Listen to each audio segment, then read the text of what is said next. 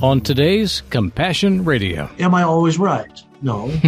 Do I agree with everything my American government does? No, I don't. But for the cause of Christ, and maybe this is where that verse comes in without compromising our deepest convictions. It says, I, by all means, became all things to all people that I might win some.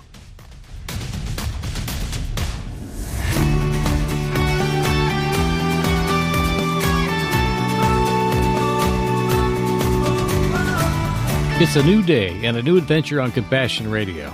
Thanks for tuning our way today. For the past two days, we've heard the latest from our good friend, who we refer to as Dr. China, for his intimate knowledge and network of relationships all through that nation. He's the best friend a faith focused enterprise might have in understanding what China is really all about and what to expect when beginning a new work in that country. He's an indispensable asset to the kingdom of God. He's also got plenty more to share with us about the current situation in China and the rest of the Far East. So we'll get right to it and pick up where we left off yesterday. Remember, these programs are available for free to stream anytime in the broadcast archives section of our website, compassionradio.com. And now to the next part of our fascinating discussion.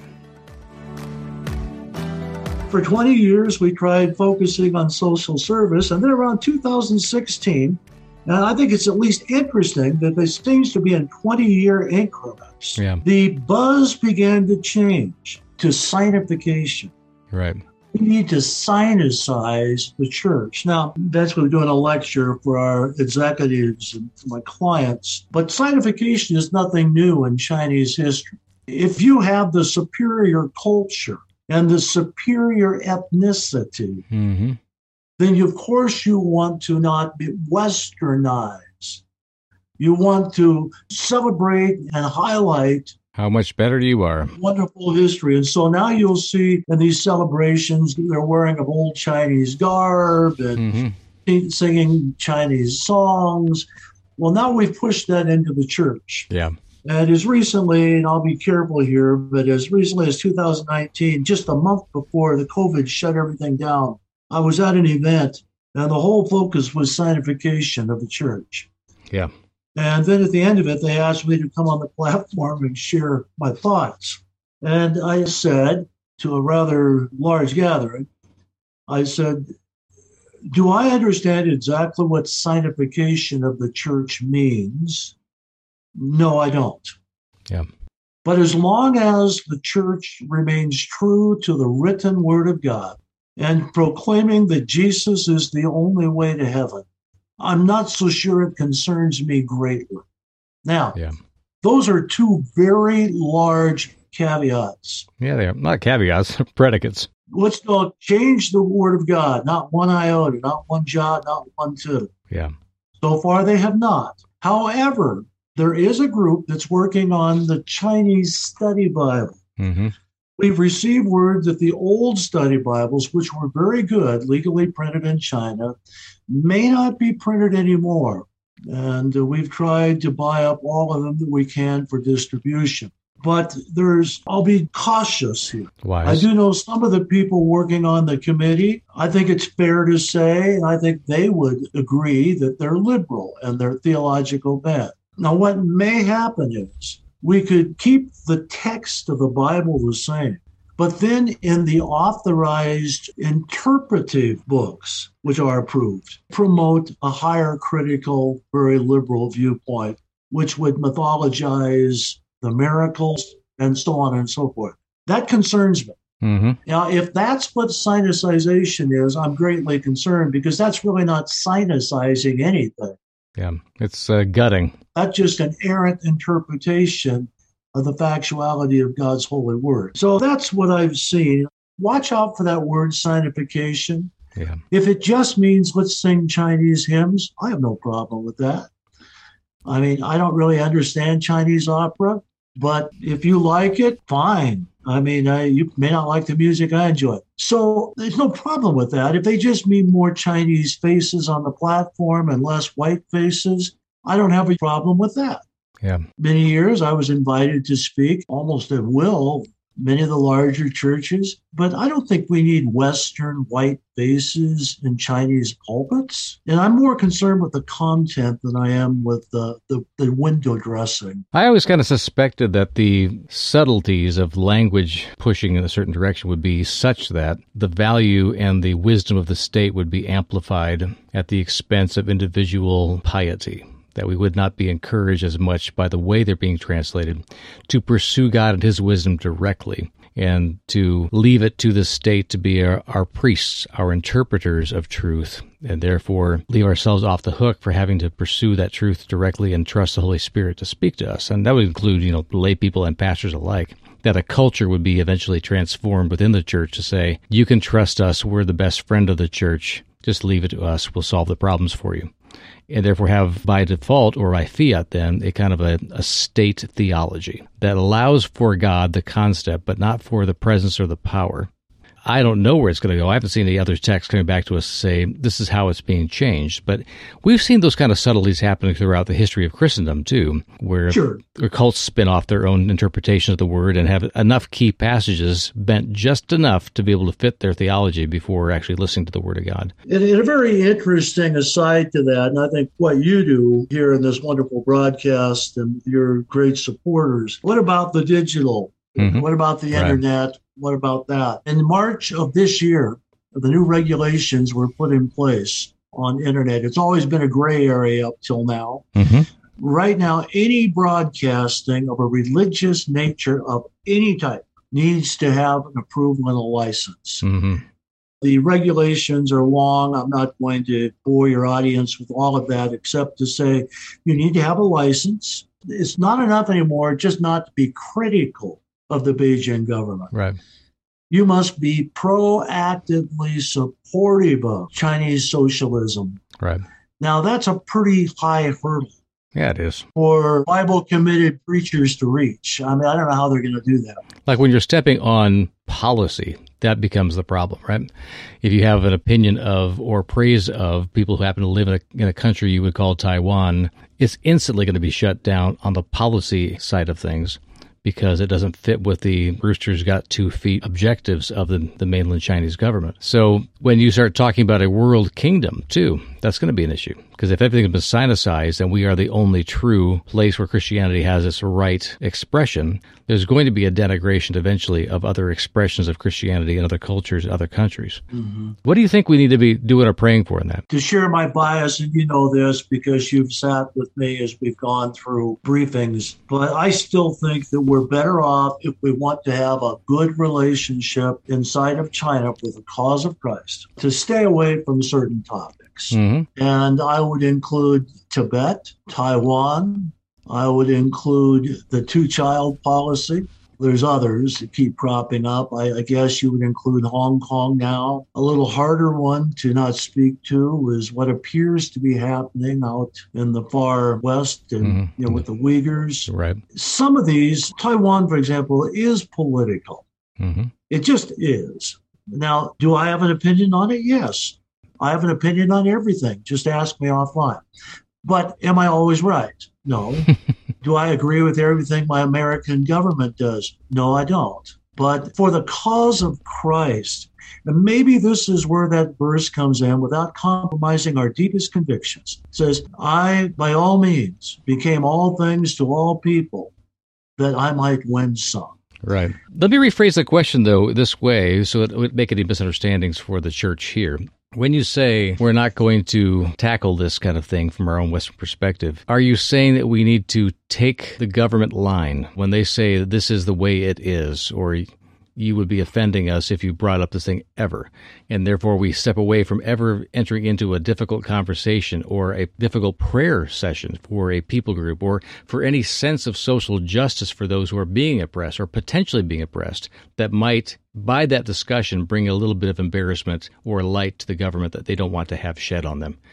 Is that what you're saying about stepping in or not stepping into difficult subjects while trying to be a loyal and faithful entity within that government structure? Yeah.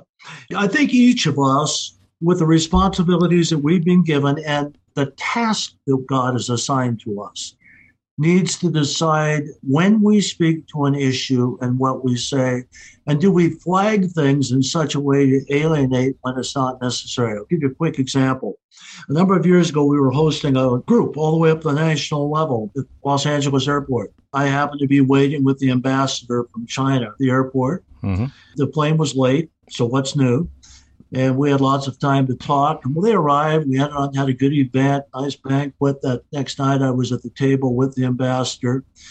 We exchanged the obligatory cards. Two months later, he wrote me a handwritten letter, and he said, uh, "Dear Doctor, you're a good friend of my people. Mm. Thank you for that. And anything I can do to help you in your work, please call my office." But I noticed on your business card that your map of China, that our rooster only had one leg. Mm-hmm. And we had colored in a map at that point up in the corner. And we had the island of Hainan colored in. Right. One foot. We had not colored in Taiwan. I made a decision. We don't have a map on my card anymore, so it's a moot issue. But yeah. at that point, we colored in the second foot. Now, compromise, you may say so. I would encourage your listeners to go back and read the history again of recent China.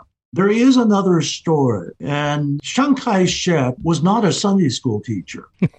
well, yeah. And, uh, you know, the China lobby at that time went out of their way to convince us that he was a wonderful born again believer, as was his wife, who's one of the three sisters, mm-hmm. when facts would say that that's certainly not the whole story by any The Chinese position is that he was a bandit who loaded up a bunch of boats with precious jewels and treasures and took them to a distant island. Yeah. Now, I've never met Chiang Kai shek.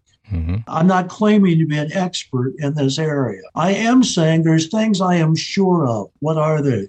God's word, Genesis to Revelation, is absolutely true to all matters to which it speaks. Jesus Christ, the begotten Son of God, is the only means through which anybody can find entrance into heaven when they believe in his death, his burial, and his resurrection and his soon return.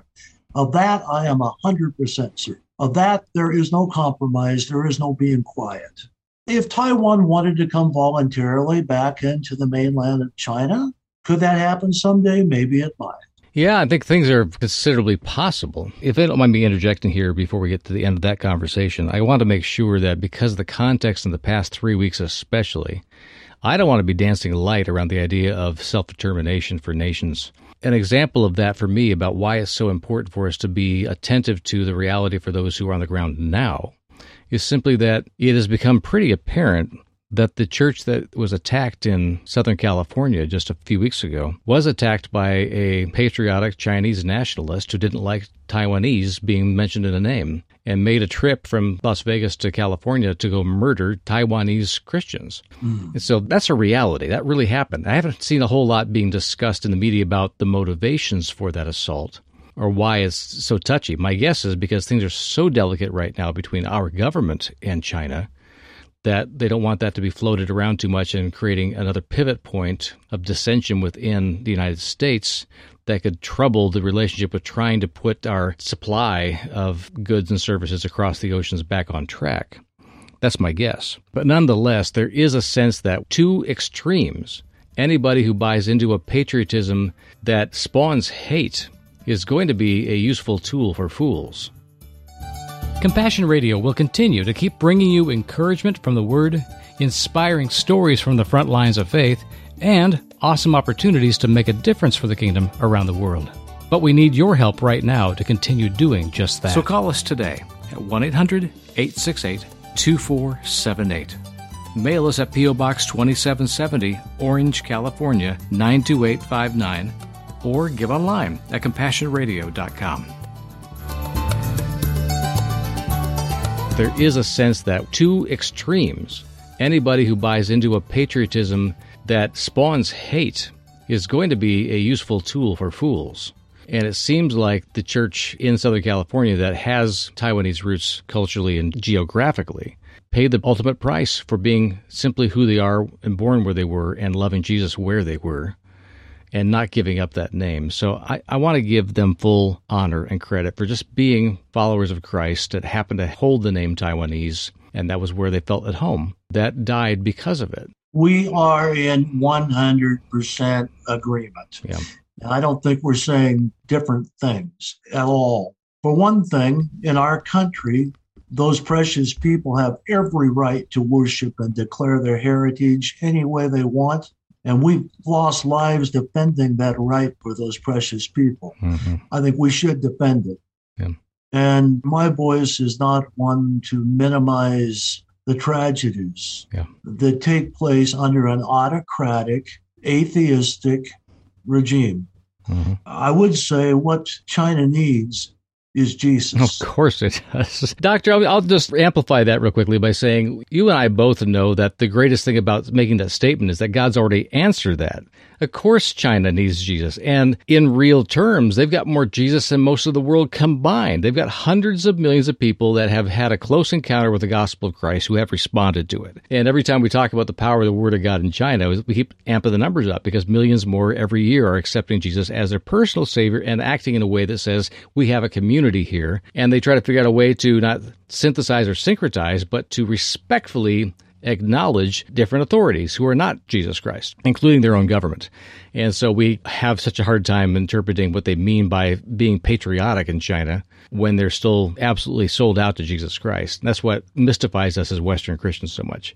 So you and I, I think, celebrate together that China itself has become the anchor of world Christianity just in sheer numbers. They've got what, about 10% of the world's Christians now? I would have to look up the most recent record, but that may be close. Yeah.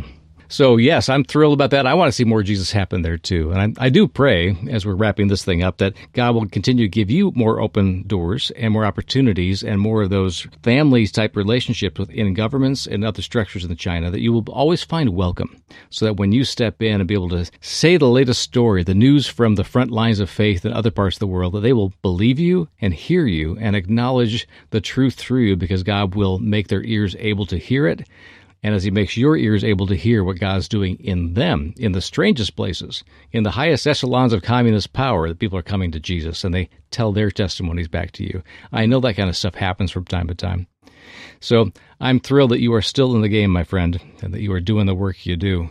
What's a, a closing word you can give us about where we're going next, or what the church in the West should be aware of and praying for in China and those other parts of East Asia that are on such different footings than we are? I think an interesting news story to many perhaps is what about this zero tolerance on mm-hmm. COVID? Yes. And keep in mind that there's a very important meeting coming up the end of October and a vote on uh, the new leader, the same leader, the new leader, first of November. I, I think there'll be a tightening up. That's very normal in China. Yep. I'll share something kind of fun with your listeners. Okay. We wonder why does President Xi have uh, a zero tolerance policy? And I would remind them that this is not new in China. Right. Uh, back during what's sometimes called the Great Famine from 1958 to 1961, the then leader, Mao Zedong, decided to uh, follow the science.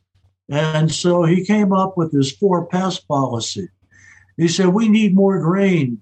And so the pests are, are destroying us. So we're going to stamp out all the rats, all mm. the mosquitoes, and all the swallows, especially mm. the European tree swallows. Yep. Well, because swallows eat grain and they eat grains, so we're going to kill them. And so he had junior high girls going around being taught how to shoot swallows, otherwise normal adults climbing trees and tearing down swallow nests, people banging pots and pans so the poor swallows had no place to land. And then when they finally come crashing to the ground, they run and they kill them. And they, mm. you know, they did a pretty good job of wiping out swallows. Well, after that, they discovered that not only did the swallows eat grain, they also ate insects. Yes. In particular, locusts. Right. and yeah, so they had that. this massive invasion of the locusts who came in. And nothing to control it. And that was the zero tolerance policy of Mao Zedong. Yeah. But he was following the science. And, and I find it a little bit ironic that we have a leader who wants to be the next core leader after Mao Zedong, mm-hmm. who's showing his supremacy. And he says if there's one, two, three, four, five cases of COVID, we're going to shut down the entire city of Shanghai or wherever it may be, the city du jour. And what's amazing is his people cooperate with it. And so when people ask me, when will this end? My answer is, this will end when the swallows return. Yeah. Because it wasn't long before they realized they needed the swallows, that a zero tolerance policy wasn't going to work. But never in Chinese history, at least where I've read, have they officially said it was a wrong decision. Mm-hmm. And I don't think we can wait for them to say that this is wrong. But I would encourage everyone who has friends in China, pray for them. Yes. Uh, there is some shortage of food. I think more than that, what I'm hearing from the believers is there's there's an uncertainty, unsettledness. Yeah. What's my government doing? Are they telling us the truth? Yeah. And I've never heard that before expressed quite so openly during my my tenure.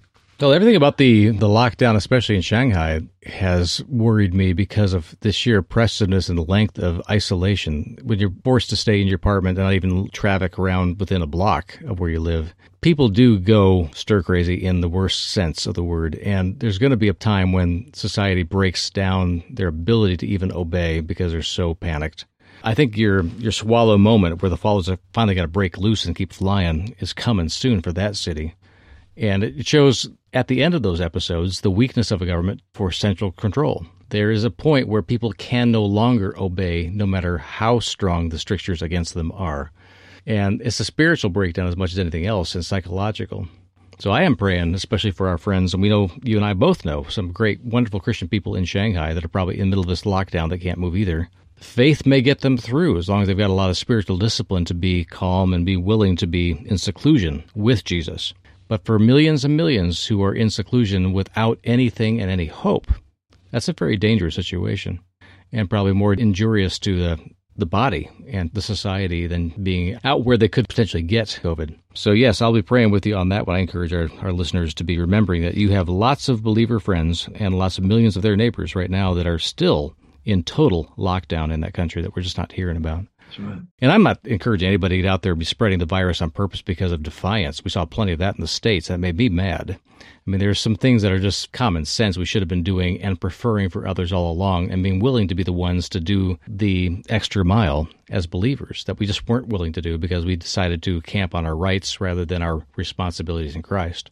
And yeah, the, the virus doesn't keep jumping around. And I, I am concerned about mutating and not really ever going away like it should, like we hope it would yeah, it's a threat here too, and it's going to be for a while. But I, I do pray about the threat to our soul and to our peace in the midst of it all.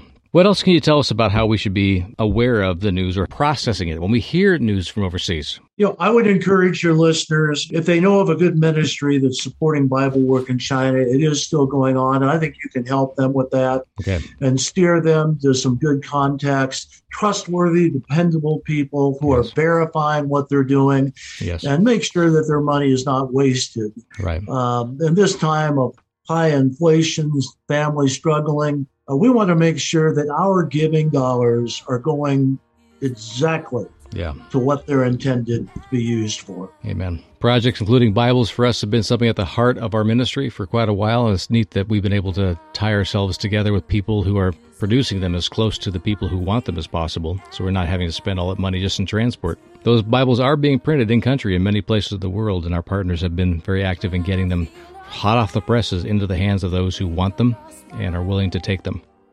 So we're excited for that. Uh, Dr. China, our good friend, thank you so much for spending more time with us. I pray, like I said before, that God will give you many opportunities and open doors and less chance of getting stuck into a quarantine when you go places, and that God will keep you and your wife healthy in the days to come, and that you'll be free to do your work the way you want to do it very soon.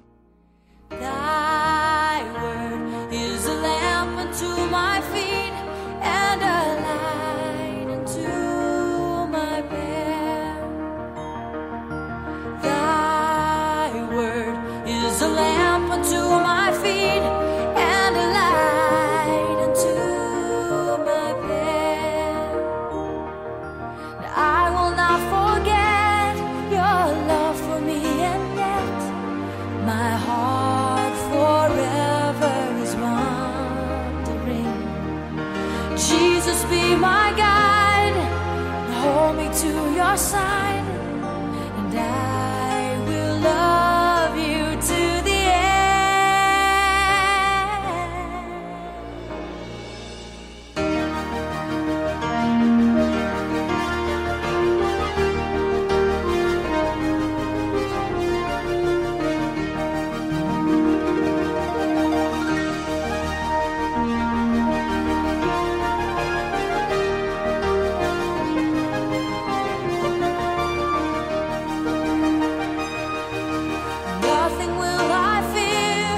Thanks again for joining us today as I've had the privilege to host Dr. China for another episode.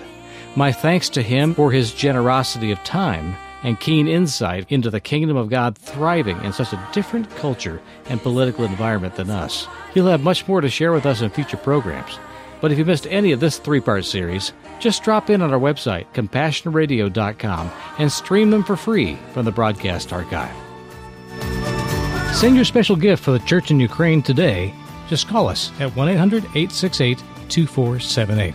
Write us at Compassion Radio, P.O. Box 2770, Orange, California 92859, or make your gift through our website, compassionradio.com. We need you, friend, so contact us today.